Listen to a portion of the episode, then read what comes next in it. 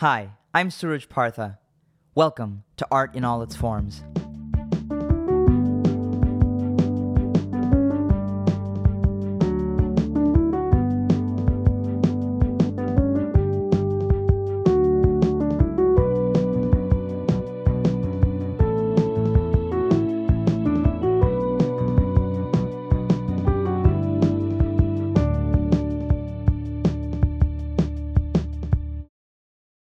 Today I'm speaking with Joey Messina Dorning.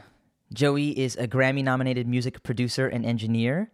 He was an engineer on Haim's Women in Music Part 3, which has been nominated at the Grammys this year for Album of the Year. He has also worked with artists such as Mason, Truesdale, Kate Bollinger, and May. Raised in LA, he studied music production at USC's Thornton School of Music. He currently works as an audio engineer for Matsor Projects, the music company of Rostam Batmanglij, who was a member of Vampire Weekend and has produced artists such as Haim, Maggie Rogers, and Frank Ocean. Joey, thanks so much for talking with me. It's a pleasure, man. Thanks for having me. Uh, so usually I, I start these interviews by sort of asking my guests about their background and their education and how they got to doing what they do, but I actually wanted to start somewhere a little bit different with you. I, I feel like nowadays there's a little bit of confusion in the mainstream about what a music producer or an engineer or a person who mixes or masters an album actually does. I mean, especially today when so many people can essentially make music on GarageBand at home, it's a little trickier for the common person to define what a music producer's role is today. And it even changes genre to genre. So I guess I just wanted to start off by asking you how do you look at your role as a, a music producer or an engineer? For sure. Yeah. Um, I think you hit the nail on the head that like it really depends on a project to project basis as well as a genre to genre basis as well. It's interesting because even I get kind of tripped up of like thinking about every role that I play, you know, but because I am lucky enough to be working with cool artists that trust me to kind of just like take their song and we do it together and take it from start to finish, basically. Um, if I'm producing a song, it's most likely the case that I'm going to be the tracking engineer. I'll probably help with the songwriting. I'll probably help with the arrangement. I'm going to play as many instruments as I feel that I want to, you know, into my comfort level of knowing that, hey, probably someone else can play this guitar part better than I can. And if we have the funds to farm that out, you know, then I absolutely will. I'll probably do some preliminary mixing if we're going to send it to someone for it to be mixed. But in most cases, I'm going to be the mixer as well. So that's kind of just like going along throughout the process. I'm mixing as I go so that every version of the song sounds better than the last. In some cases, at the end of the day, I'll probably master it as well, which I don't prefer to because I do think that the concept of having that separate set of ears along any part of the process is huge. But some cases I am ending up playing every single one of those roles in a song and maybe just even more for the audience let's kind of maybe delineate like the concept of engineering from the concept of mixing to mastering so why don't you walk me through like how each of those roles differs and, and what the process is like going from you know recording the stuff to, to getting it out on spotify definitely. So i think engineer as a role is the one that has stayed truest to its form that it's been throughout the course of recording music in that a very true engineer most commonly found in a large format recording studio is the person that is actually setting up microphones, setting up outboard gear to shape sounds of recording the live sound, whether that be vocals or drums or anything that is going into a record that's made with organic instrumentation that actually produces analog sound, you know it was their role to get it from the studio onto tape. Now it's their role to get it from the studio into the computer, right. basically. And then to keep going with different roles that can be played. So the mixing engineer is much more of a recent role that has blossomed in the music industry where not even too terribly long ago, it wasn't a very popular role because either you were leaving the studio with a pretty much mixed record or the producer was doing that as well. But this I this concept of you finish producing the song, it's fully engineered, it's fully produced, the artist is happy with it, and you're sending the session, the multi-track recording to a separate person who all they're doing is imparting their mixing skills onto it and basically fine tuning EQ and compression and saturation and all sorts of um, different processing to improve the total sonic quality of all the tracks as they work together. Gotcha, gotcha. Yeah. How different, just out of curiosity, how different does something sound? Have you heard major differences between the time that, you know, it comes out of the room till the time the mixing engineers had their hands on it? Well, I mean, that just depends completely on who you're paying to mix your record, you know, Okay. because Right. because that can be a deal breaker for some people of why they do and don't or won't want to work with someone, you know? I mean, in the case of one of my favorite mixers, Dave Fridmann, who I've had the pleasure of hearing some of the pre-mix tracks, whether it be on the Haim record or some of Rostam's stuff, go um, before he received the files to after him receiving the files, and just like mind-blowingly different. Mm. And also the difference between Mix V1 to Mix V12 from Dave is also going to be drastically different because we're going to keep kind of going back and forth, you know? Sure.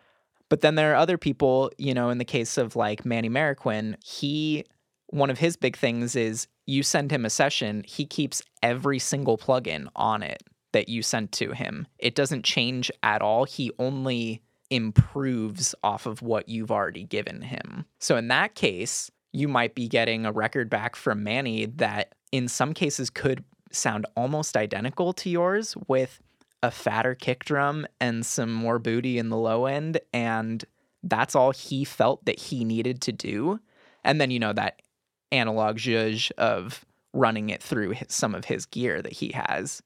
Yeah, I, I feel like in any art form, people tend to underestimate the the value of like a very small technical tweak and how different the experience is for whoever the person is on the receiving end. It can be dramatic. I, I think about theater productions and lighting. I had a a guest on uh, some time ago named Camilla Tassi, who's a, a projection designer. So she designs projections for um, various stage productions and, and operas and stuff like that.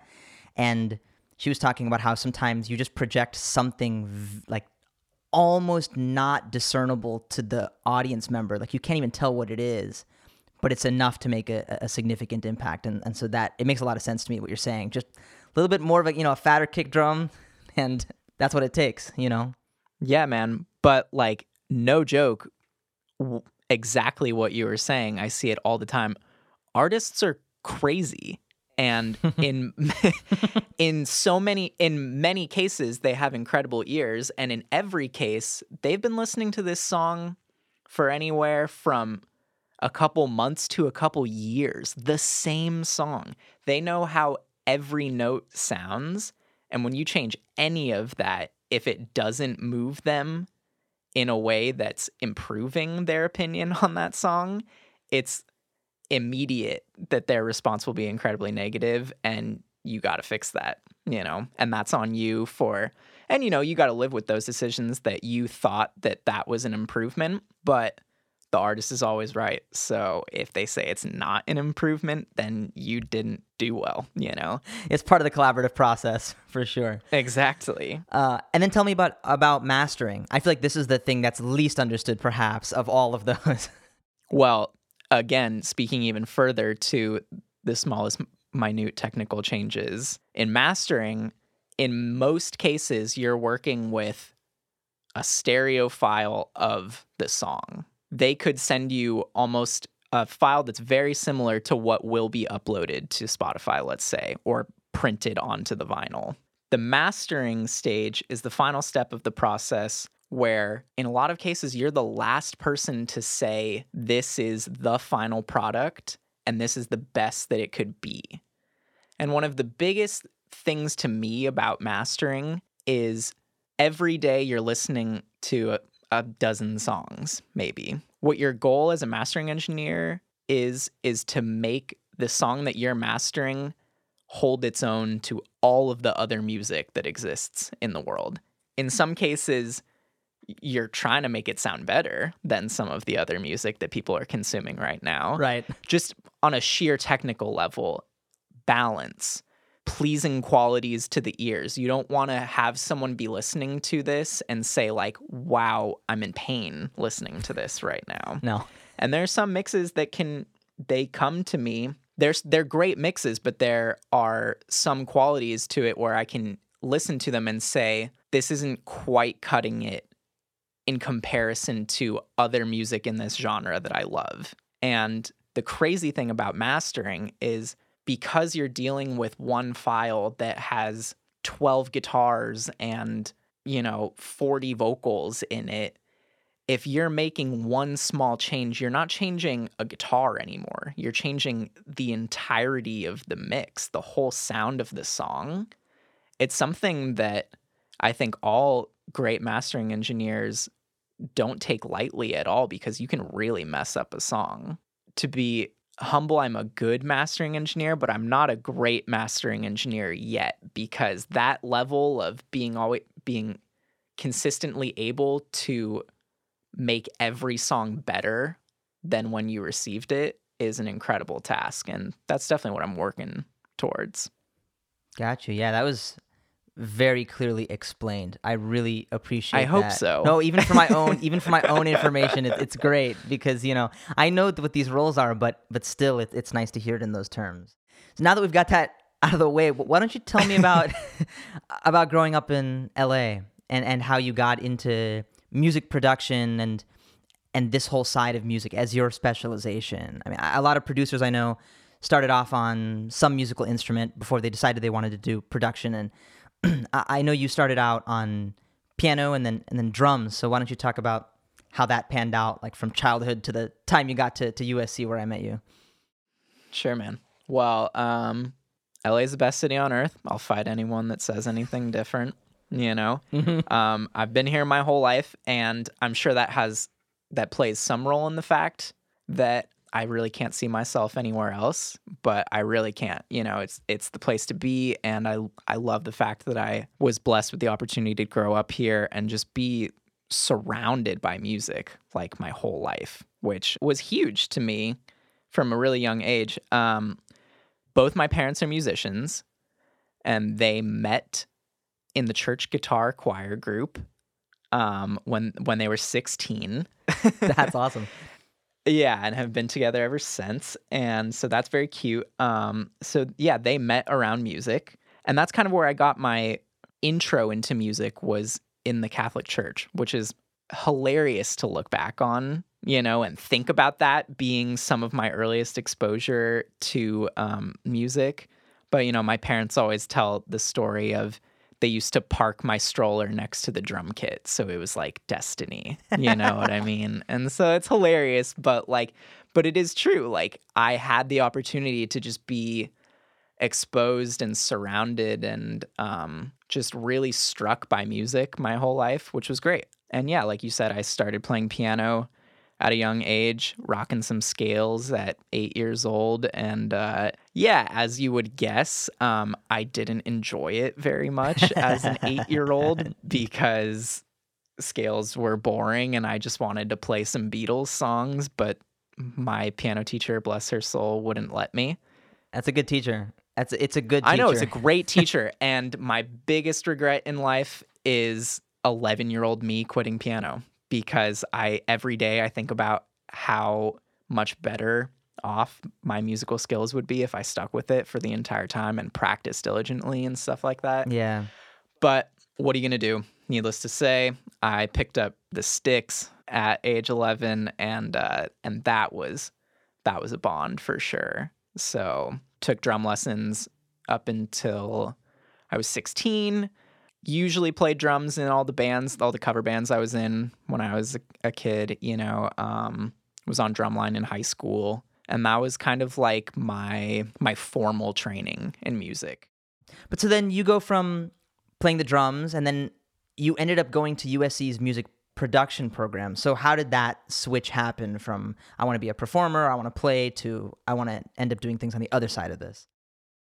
Yeah, so that transition still kind of eludes me also of how I ended up at this at that program and ended up in all these roles that I'm in now, but basically the short story of it is that I started teaching myself guitar. I just wanted to start playing songs and singing them, you know, and like and I wanted to start writing my own songs as well.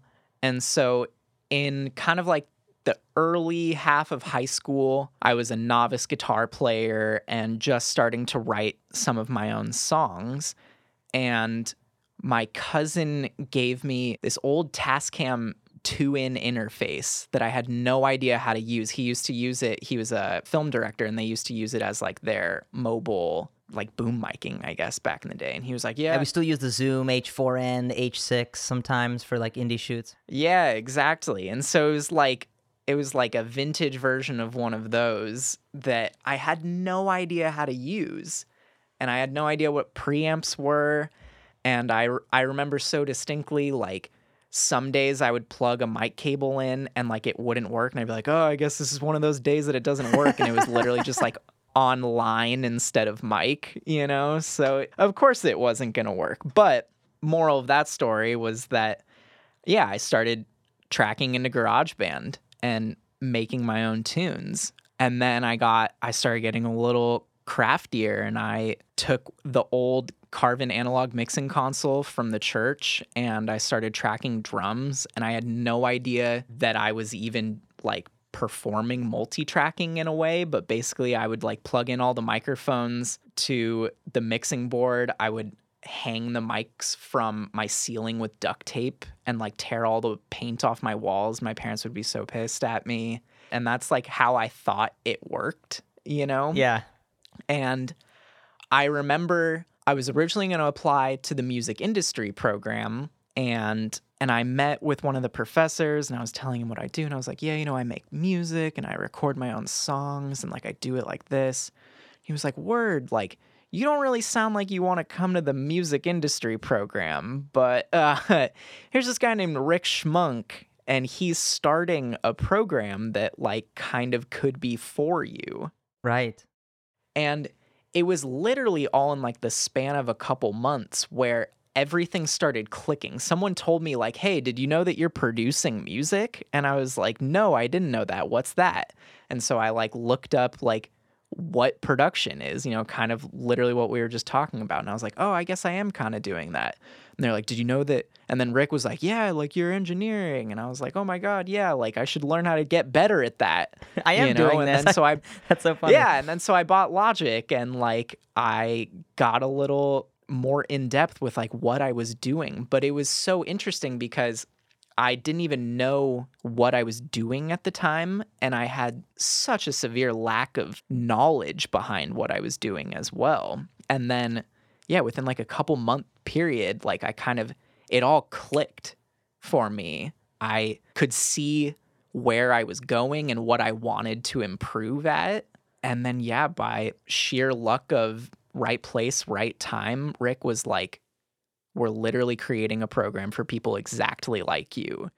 Uh, well, I mean, I have to say, I'm even more impressed hearing that, having known you through my four years, because you came off as such a pro in the time that I knew you. I mean, it, in, and I mean that in like in the best way I, I, I can say it. Like, I think it must have been at least three or four times that I went in to record in like the, the music complex, whether it was like a jazz thing. And I think I asked you to, to do a, a film score that I ended up uh, helping someone do for a, a Chapman Yeah. master's thesis film.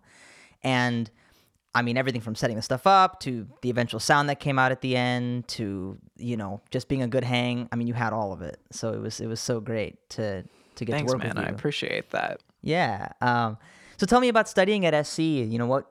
I forgot, right? That was the inaugural year of that music production program. So was it what you expected going in? And then what are the kinds of opportunities that you got from it? No, it was not what I expected. Okay. at all. And I don't think I don't think it was what they expected.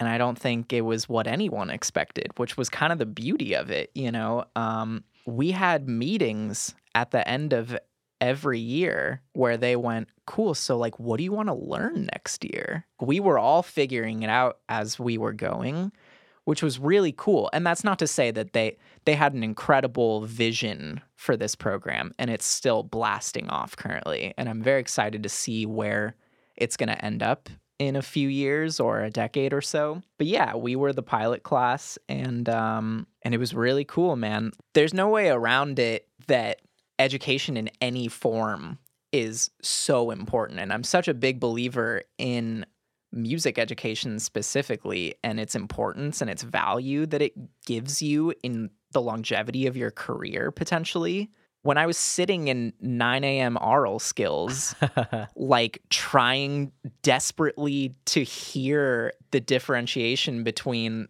a half diminished and a fully diminished chord just by my ear. I was like, "Oh my god, I'm going to die right now." like I can't I can't believe that this is happening. But nowadays when I'm sitting in the room and the artist is playing a chord progression and I don't even have to touch a piano to know what key it's in and what chord they're playing. It's invaluable to the speed with which I can work and to the conversations that I can have with the artist because I have that knowledge behind me. You just don't know th- how that's going to help you in your career until you get there at USC, I, I, knew you had the chance to work with all different kinds of music ensembles, uh, different genres for different purposes. Sometimes film scores, sometimes it was, you know, a jazz combo recording. Sometimes it's the the pop program and it's more singer songwriter stuff. Sometimes it was an orchestra that you actually got the chance to to work with.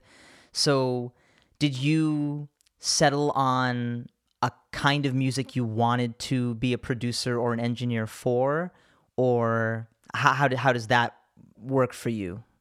At USC specifically, I was trying to do as much as humanly possible in the time that I was there. You know, that was my goal was to meet all the people, work in all the genres, you know, and just be like around and willing and able to work with people. So no, I definitely wasn't like picking genres per se. I was kind of just like there for the gig when it was there. I, yeah, like I accepted the gig to track TJO in like 118. Mm-hmm, yeah, the Thornton Jazz Orchestra. Thornton Jazz Orchestra, Bob Mintzer, like a giant. right. You know, and who I had never met before, but like had seen around. And I was like, oh my God, that's Bob Mintzer. That's crazy. Like, uh-huh. you know, that thing that we all did and and I had never tracked a big band before. And someone asked me and they're like, "Can you do this?" And I was like, "Yeah, totally." And I bombed. That's it. that's interesting. I want to hear this. Yeah, it's a funny story because I do blame it on what I walked into in that I was told it was my first time ever stepping foot in this room. Someone someone had told me, "Hey, we just finished building a little tiny studio in this room." Oh my god. You know, we we got some nice preamps in there, 16 channels, like there's a patch bay, everything's ready to rock. And I was like, cool, I can do this.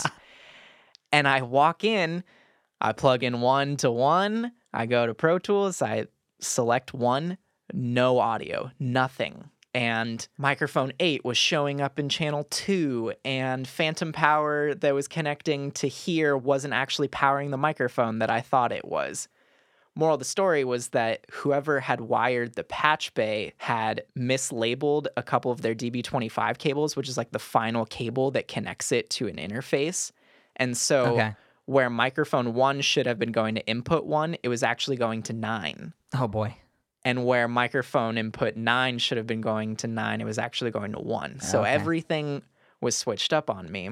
And, you know, Bob's in there rehearsing the band and I'm trying to figure out what in the world is going on. I'm calling all of the faculty that I have their numbers, being like, hey, do you know why this isn't working? And they're like, no. Like, oh my God, Rick came down. He happened to be in the building still. Oh, thank God. Professor Rick Schmunk. Professor Rick Schmunk, an all star man, incredible producer, engineer. And he couldn't figure it out. All right, well, that gave you some cover at least. yeah, exactly. So that made me feel a little better. And I'll never forget, like, I went up to Bob on the first day that I met him and I was like, hey, I'm really sorry, but like, you can go home. We're not going to be able to record tonight. It wasn't even a TJO rehearsal, it was a TJO Thursday night that everyone put in their schedule ahead of time Oh. for a recording session. Oh God. I know. It was no joke. I felt devastated, but I hung out there until like midnight, I remember. And I was like, I need to figure out why this is wrong. And I figured it out and I fixed it. But that didn't make up for the fact that I told Bob Mintzer to send his band home and that we were not recording that night. And we made it up. And I was there probably no less than three hours early, making sure that every microphone was perfect. And you know, I think I think we we got a good session out of it, which was nice. I said yes to a game. Right. when maybe I shouldn't have, but you know, but you got to do what you got to do, and um, and I learned a, a lot from it. Being from the jazz department, I'm happy to cast aspersions on on that room and you know and what what what we were told it was designed to do and could do and, and what it ended up being able to do were very different things. um, Ah, yeah, so, yeah, You know, that's true. for people who are listening, like TMC is basically a retrofitted building from the film school from like 20 years ago. And so it, you know, USC, I feel like has really, or the Thornton School and the contemporary music division, I think, has really outgrown that building five years ago and yet is still having to kind of deal with it. Um, and it has some really good things about it. And I had a great education there. And, you know, again, it's not to say that I'm not grateful, but it is one of those things that when I look back on it, I'm like, wow. You know, we used to have like, we used to see like the ceiling tiles, you know, get brown and stuff like that. And you're just like, I can't believe this is the, the room I'm recording this thing in. Yeah. what a time. Um, so obviously, you know, many of the relationships that that you made at SC continue until today. So I know that you're producing a good friend of ours, Jesse Mason, and working with her. And so tell me what it's like to to work with a lot of the the same people, and and uh, how have things cha- has has anything changed from coming out of school and, and starting to produce all of our you know our friends, but outside of the school environment. It's great, man. It there's no better feeling in the world than making music with your best friends. Not much has changed um, with the people that I've worked with since I was in school in terms of our workflow and how we like going about working together and yeah, such. I suppose not. Um, yeah, which is great. But the one thing that has changed is we've all gotten better at what we do, which is another great feeling in that we can go back and listen to songs that I made with various people our sophomore year of college, you know? hmm and I'm still making music with them. And it brings joy to you to know that you know that you're a better producer or a better songwriter than you were a few years ago. It kind of keeps you going and that you're uh, you're doing some good work here, Yeah. which is nice. Um, I remember when Jesse and I did about five or six demos for this album over the summer last year. It was just kind of like a, a really quick week of getting down a bunch of ideas, you know, and very fast pace moving from instruments to instruments and song to song and stuff like that. And we ended up with some pretty cool demos. And we sent them to our good friends, Jacob Shabon and Alex Ryan. Yeah. And Jesse Jesse said that uh, their initial reaction was, "Wow, this really sounds like both of you," which was a really cool thing to hear because we weren't trying to do anything in that moment necessarily. We were just throwing paint onto the page Mm-hmm. to get some ideas out, and it was really cool to hear an outside opinion say that like it really spoke to them as like genuine to the artists that we are. It's great to grow in your talents with the same people.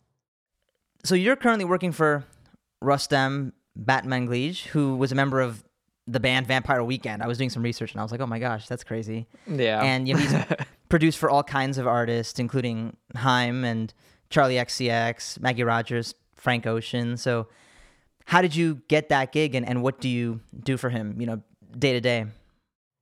Yeah, so I currently work as Rostam's engineer at his private studio. So basically, just like any project that he's on, that he's working on, whether it be producing or we're actually like, we've been in the midst of his solo project for his second LP that he just announced is coming out in June, Okay. which we're super stoked about.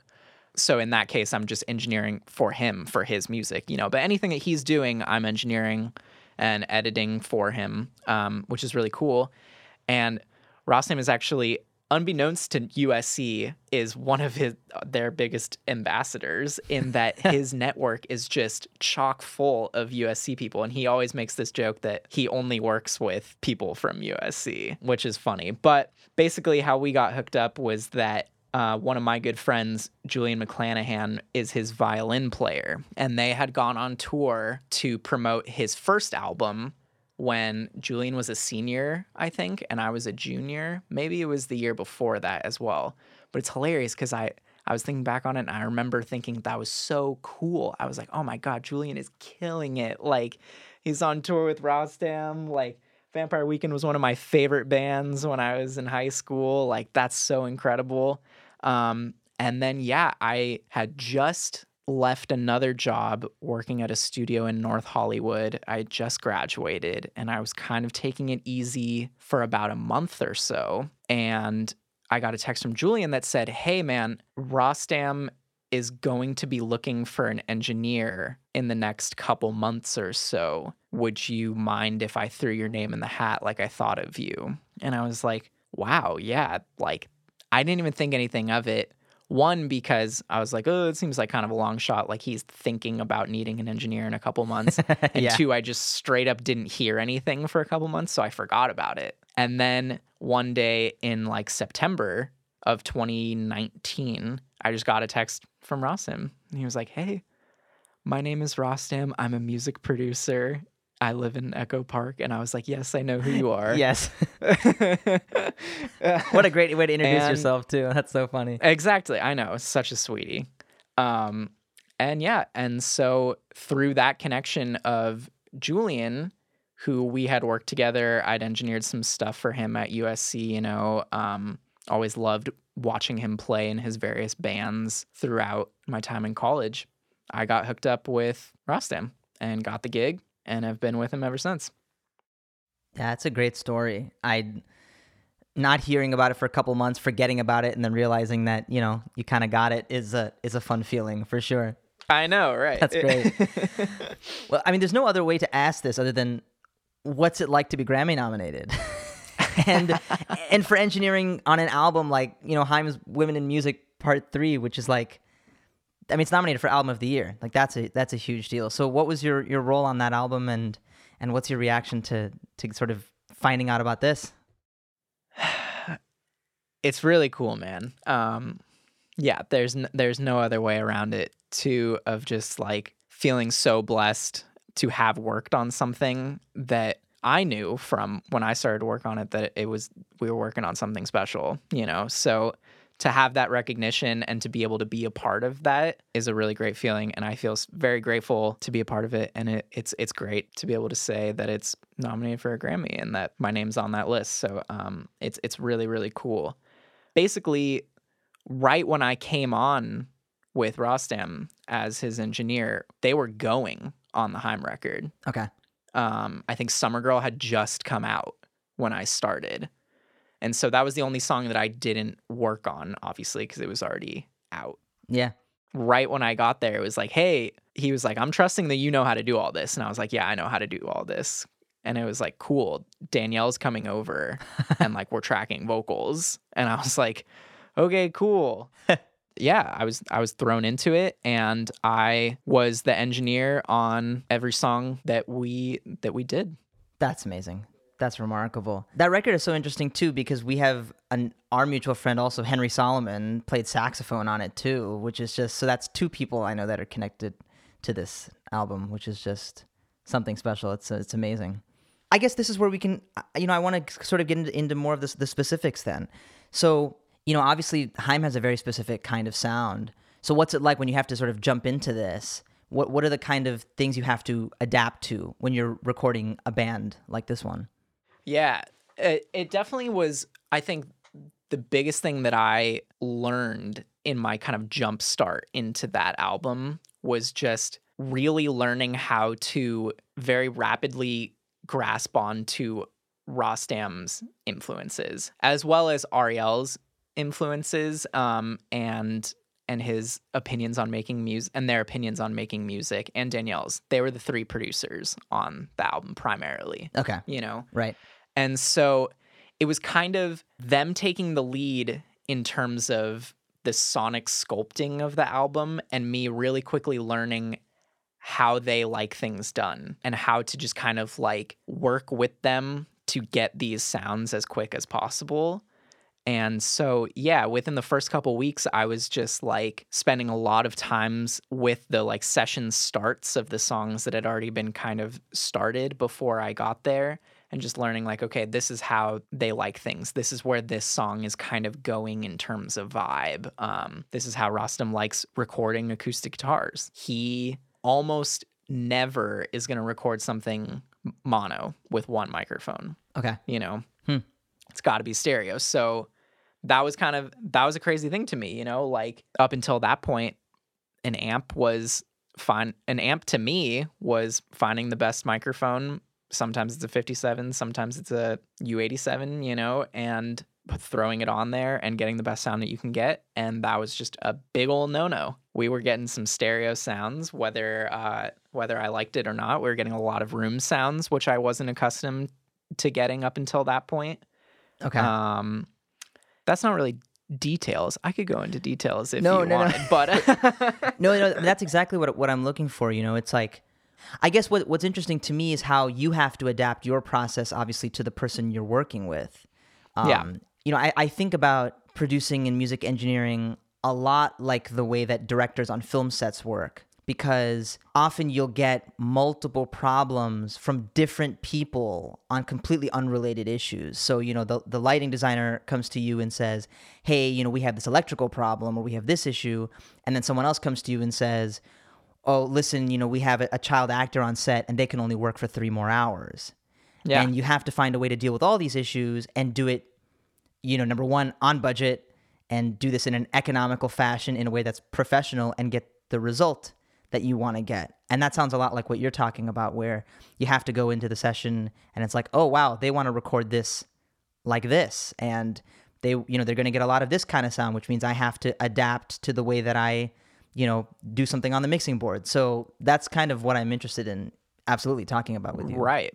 Yeah, and and to your point of how it's extremely similar to a great director and their ability to adapt to those situations and make do with what they have and and get the best product out. You know, that's really what I think separates people like Rostam and Ariel and their ability to work with me as their engineer, you know, and the artist and the both of their different um differing opinions and stuff like that.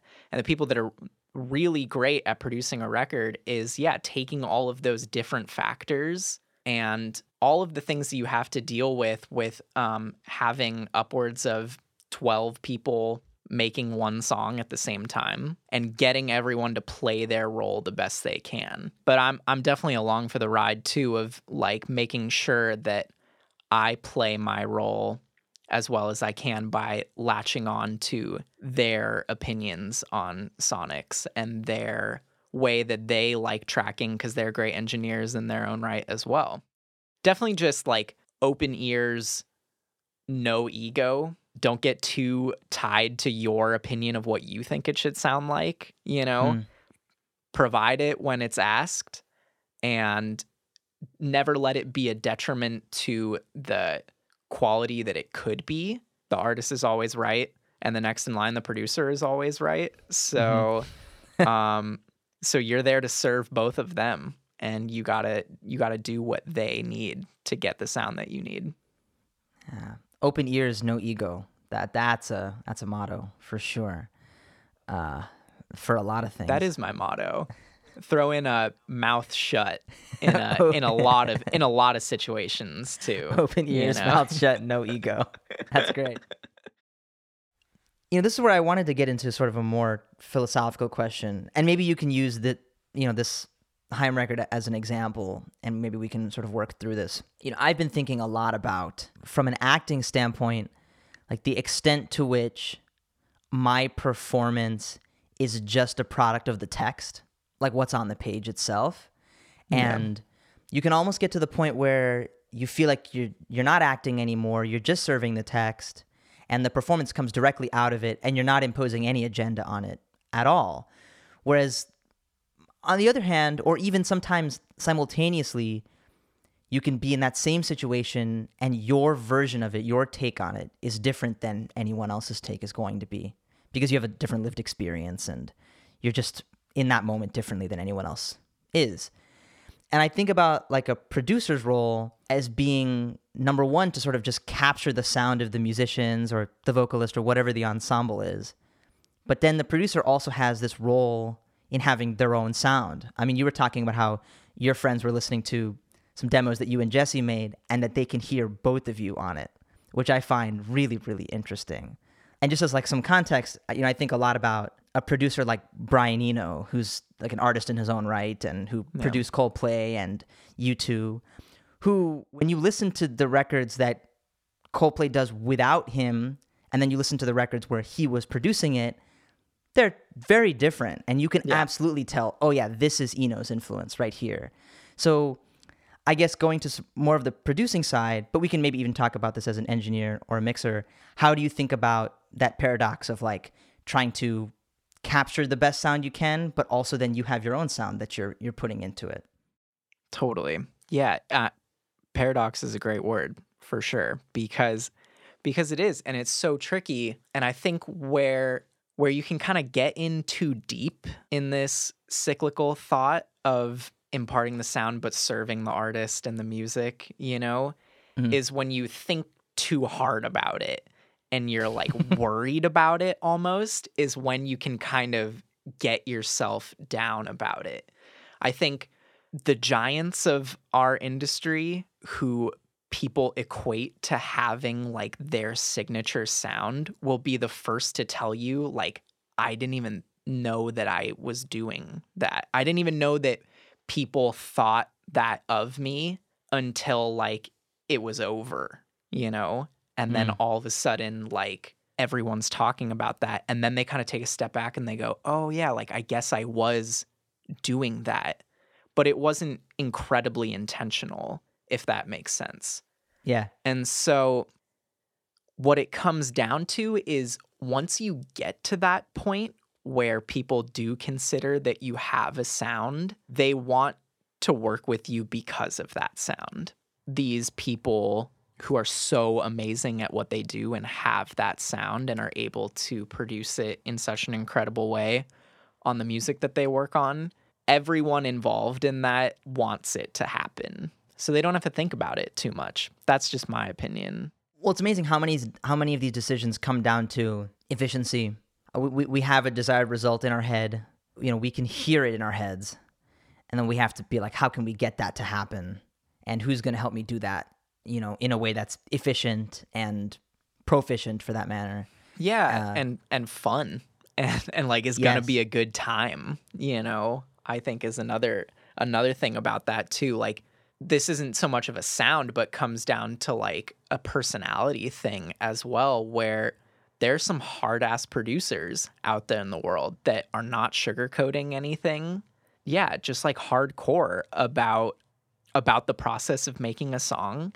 And sometimes the artist needs that. They need that like really heavy-handed push Mm-hmm. to like put push their record across the finish line, you know? Yeah. Um, and and and in some other cases, the artist is gonna know that like I need the chillest vibe of all time to make this record, and so I need someone that's gonna fit that bill. I need someone that's gonna be okay with just like hanging out for a few hours and then like starting a song after talking about politics for an hour and just like having that come out of me. Yeah, that's not really a sound. Um, but it but it's also just like a reasoning for someone wanting to work with you. The other thing that I just want to make clear is that continuously improving and like learning what you are good at kind of like becomes your sound, I suppose. Because if you're working on music, mixing specifically, and you find these tips and tricks that make your workflow really fast and make the song come out the way that you hear it in your head of how it should sound, then that's going to be like kind of your template in your brain of how you're going to go about doing things. And as you improve and expand on that template in your brain of how to complete the project, it's going to like solidify that that's the way that you work and you're going to be known as the person that works that way. And so I think that kind of like inherently whether you're trying to or not just makes you gain like the sound that that you are known for. You know, it reminds me of a, a conversation, or maybe it was a master class that uh, my drum set teacher Peter Erskine gave, and I think someone asked him, you know, you're, I think he was like 61, 62. You know, you're getting older. Like, why what gets you up to come play drums again in front of us again, you know, year yeah. after year after year, right? Like why? And he said, the truth is I I enjoy improving. Like I enjoy that I can work on this today and I can be a little better at it. Just a little bit better, just a little bit more refined, just a different take on it than I had the previous day. The fact that I feel like I'm still improving at the drums and I still have things to learn enjoying that is key. And I think about that a lot that sometimes you don't have to overthink it like you were saying. You don't have to overthink like what's my sound or or where am I you know, you just have to sort of figure out like how can I be better at the job I'm doing? Like how can I find ways to improve? And then through that improvement you you find that you th- those things happen, you know, you have an opinion all of a sudden and you didn't even realize it you know something that is kind of interesting to get into is also like the the economics of doing this job. So just today it's it's very different and the music industry is very different than it was 20 years ago. And the way we make money or or I guess a better way of putting it is the way that we support ourselves is very different than it is than it was 20 years ago. So just talk about what like what it's like in you know being a producer or an engineer, where you actually get paid from and how that works out. How do you make a career doing this? Yeah, so so I I have the full-time job that's 5 days a week engineering, you know, that I go in maybe around noon and on most days I'll be home by 8 or 9.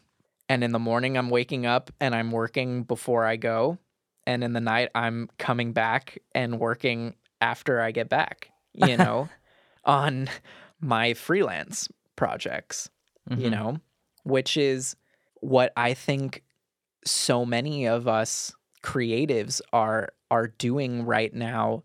One because we love it, you know, because you mm-hmm. or there's usually a separation between like the project that you're on right now and the project that you're really excited about that like isn't has no deadline, you know? So like you're trying to squeeze in a couple hours a week on the passion project that you're really excited about and um and then the project that like you're on salary for or you're getting paid for consistently and stuff like that. You know, people our age were just kind of down to be like our our hands in multiple pots of honey, you know, mm-hmm. that you got to be around and you got to be working on different things all at the same time and you got to have different streams of income coming in and you also have to be in different worlds of engineering um, mixing producing writing you know? You can do all of these things at the same time. You can be crazy like you and be acting, music, podcasting all at the same time, which is just like bananas in my brain of how how you can manage that. You know, it's incredible. I try. you know, but, I'm, I'm, figuring it out as I go. To be honest with you, literally, we're all just figuring out as we go. Um, you definitely have to like really love what you're doing to keep yourself as busy as you need to be to be monetarily successful, whether that be successful to your personal being, you know? But yeah, in terms of just paying your rent, you got to love what you're doing. You got to love what you're doing because you got to do it a lot. And, Yeah. you know, I, I try to Im- impart this to, to my friends who are not as artistically inclined or who are not pursuing the arts as a career that our job really doesn't end, you know, in working hours. I mean, it, really starts when you wake up and it ends when you go back to sleep. And that can be good. It can also be very frustrating and it can be tough to have to set boundaries for yourself in terms of when is the time to rest. Which I you know, I'm more and more interested in as as I go is just understanding how this like new gig economy is working for us or working against us perhaps you know and, and you can correct me if i'm wrong just in terms of like the the way producers used to work that some of this is just from my knowledge in terms of music industry and and whatnot. Like i said you know much more than i do. But you know you would often like be hired by the record label. Like and you had some level of like unionization too. Like there's like a musicians union or or a union for engineers or for producers. And those things have sort of gone by the wayside today when you've got so many different producers like you said producing out of their bedrooms out of their garage and some of that is is for the better for sure. A lot of it's for the better because there's a little bit more of a sort of this democratization of music where if you want to make something you can get it done. Like it didn't used to be that way in the 70s It- you know you had to you had to go to the record company and beg them to you know to to give you an advance to go record this thing. So i guess my question to you is like if you could change something about the way you have to work today to make money.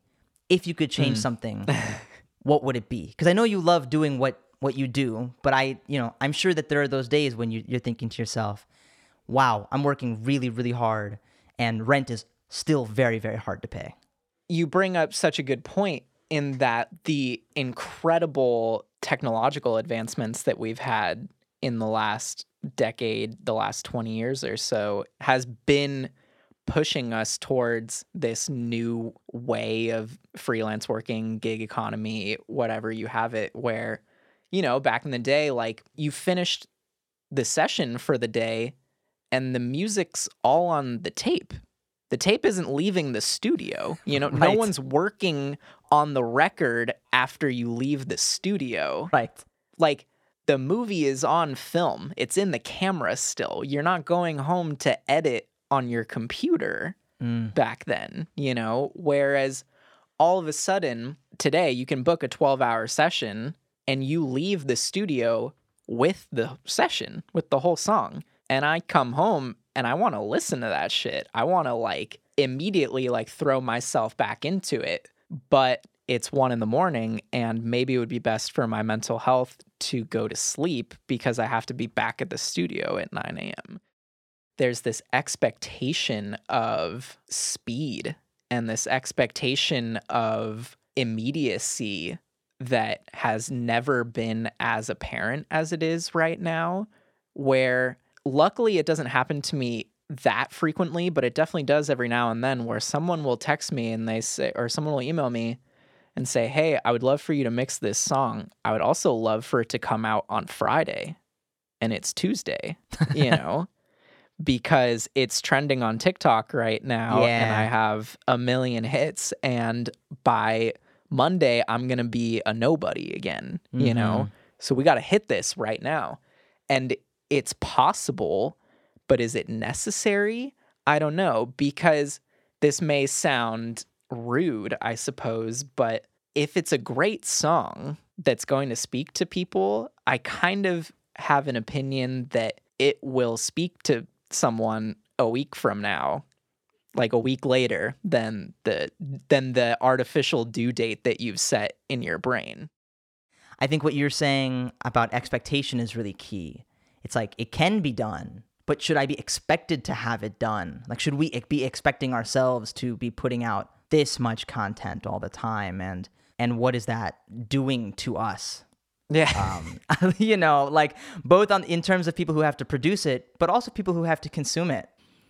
So it's just something that I'm considering more and more, like just how to deal with this. And of course, the world is kind of pushing us in one way. And if, if we want to keep doing what we love, we, we have to kind of get on board and, like you said, like fulfill your role in, in the best way you can. When you're talking about, you know, getting something on Tuesday and having to put it out on a Friday, it's both exhilarating and kind of amazing that, that we can do that today. And at the same time, it, it breaks my heart slightly that that's the new expectation, you know? Exactly. Exactly. When you get to work on an album like this Haim album, and I'm assuming that went on for months, right? That must have been at least a couple of months worth of process, no?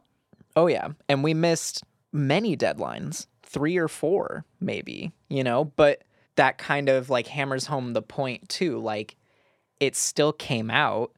The coronavirus did kind of like play a role in that, in that it, where it was supposed to come out on X date and it got pushed until June. We missed the vinyl pressing date because it wasn't done. Like artist wasn't happy, producers weren't happy yet, and it, and it wasn't quite there. But I imagine that everyone involved in it, including the suits behind it, are thankful that we took that time to do the little minute perfectionist stuff to it. Yeah. And and didn't have that like deadline being an end all be all. You know, at some point you get to you get to a date where you get the email and it says this record will be done on this day. There are no there are no ands ifs or buts about it, you know. And at Right. that point you're like, okay, cool. Flipping between the Melodyned and the auto-tuned version of this lead vocal like has to stop, you know. Right. And we have to to stop. we have to figure it out. so you do arrive at that point. It there's a lot of love and time put into it and and that's something that can really make a great product. Well, Joey, it was such a pleasure to have you with me. Thank you so much for talking with me about what you do and congratulations again on the Grammy nomination and you know, I'm I'm I'm looking forward to uh to seeing what happens at at the Grammys and I I very much hope I can say that, you know, that this album wins because I, I really love this Haim album. It's really fantastic.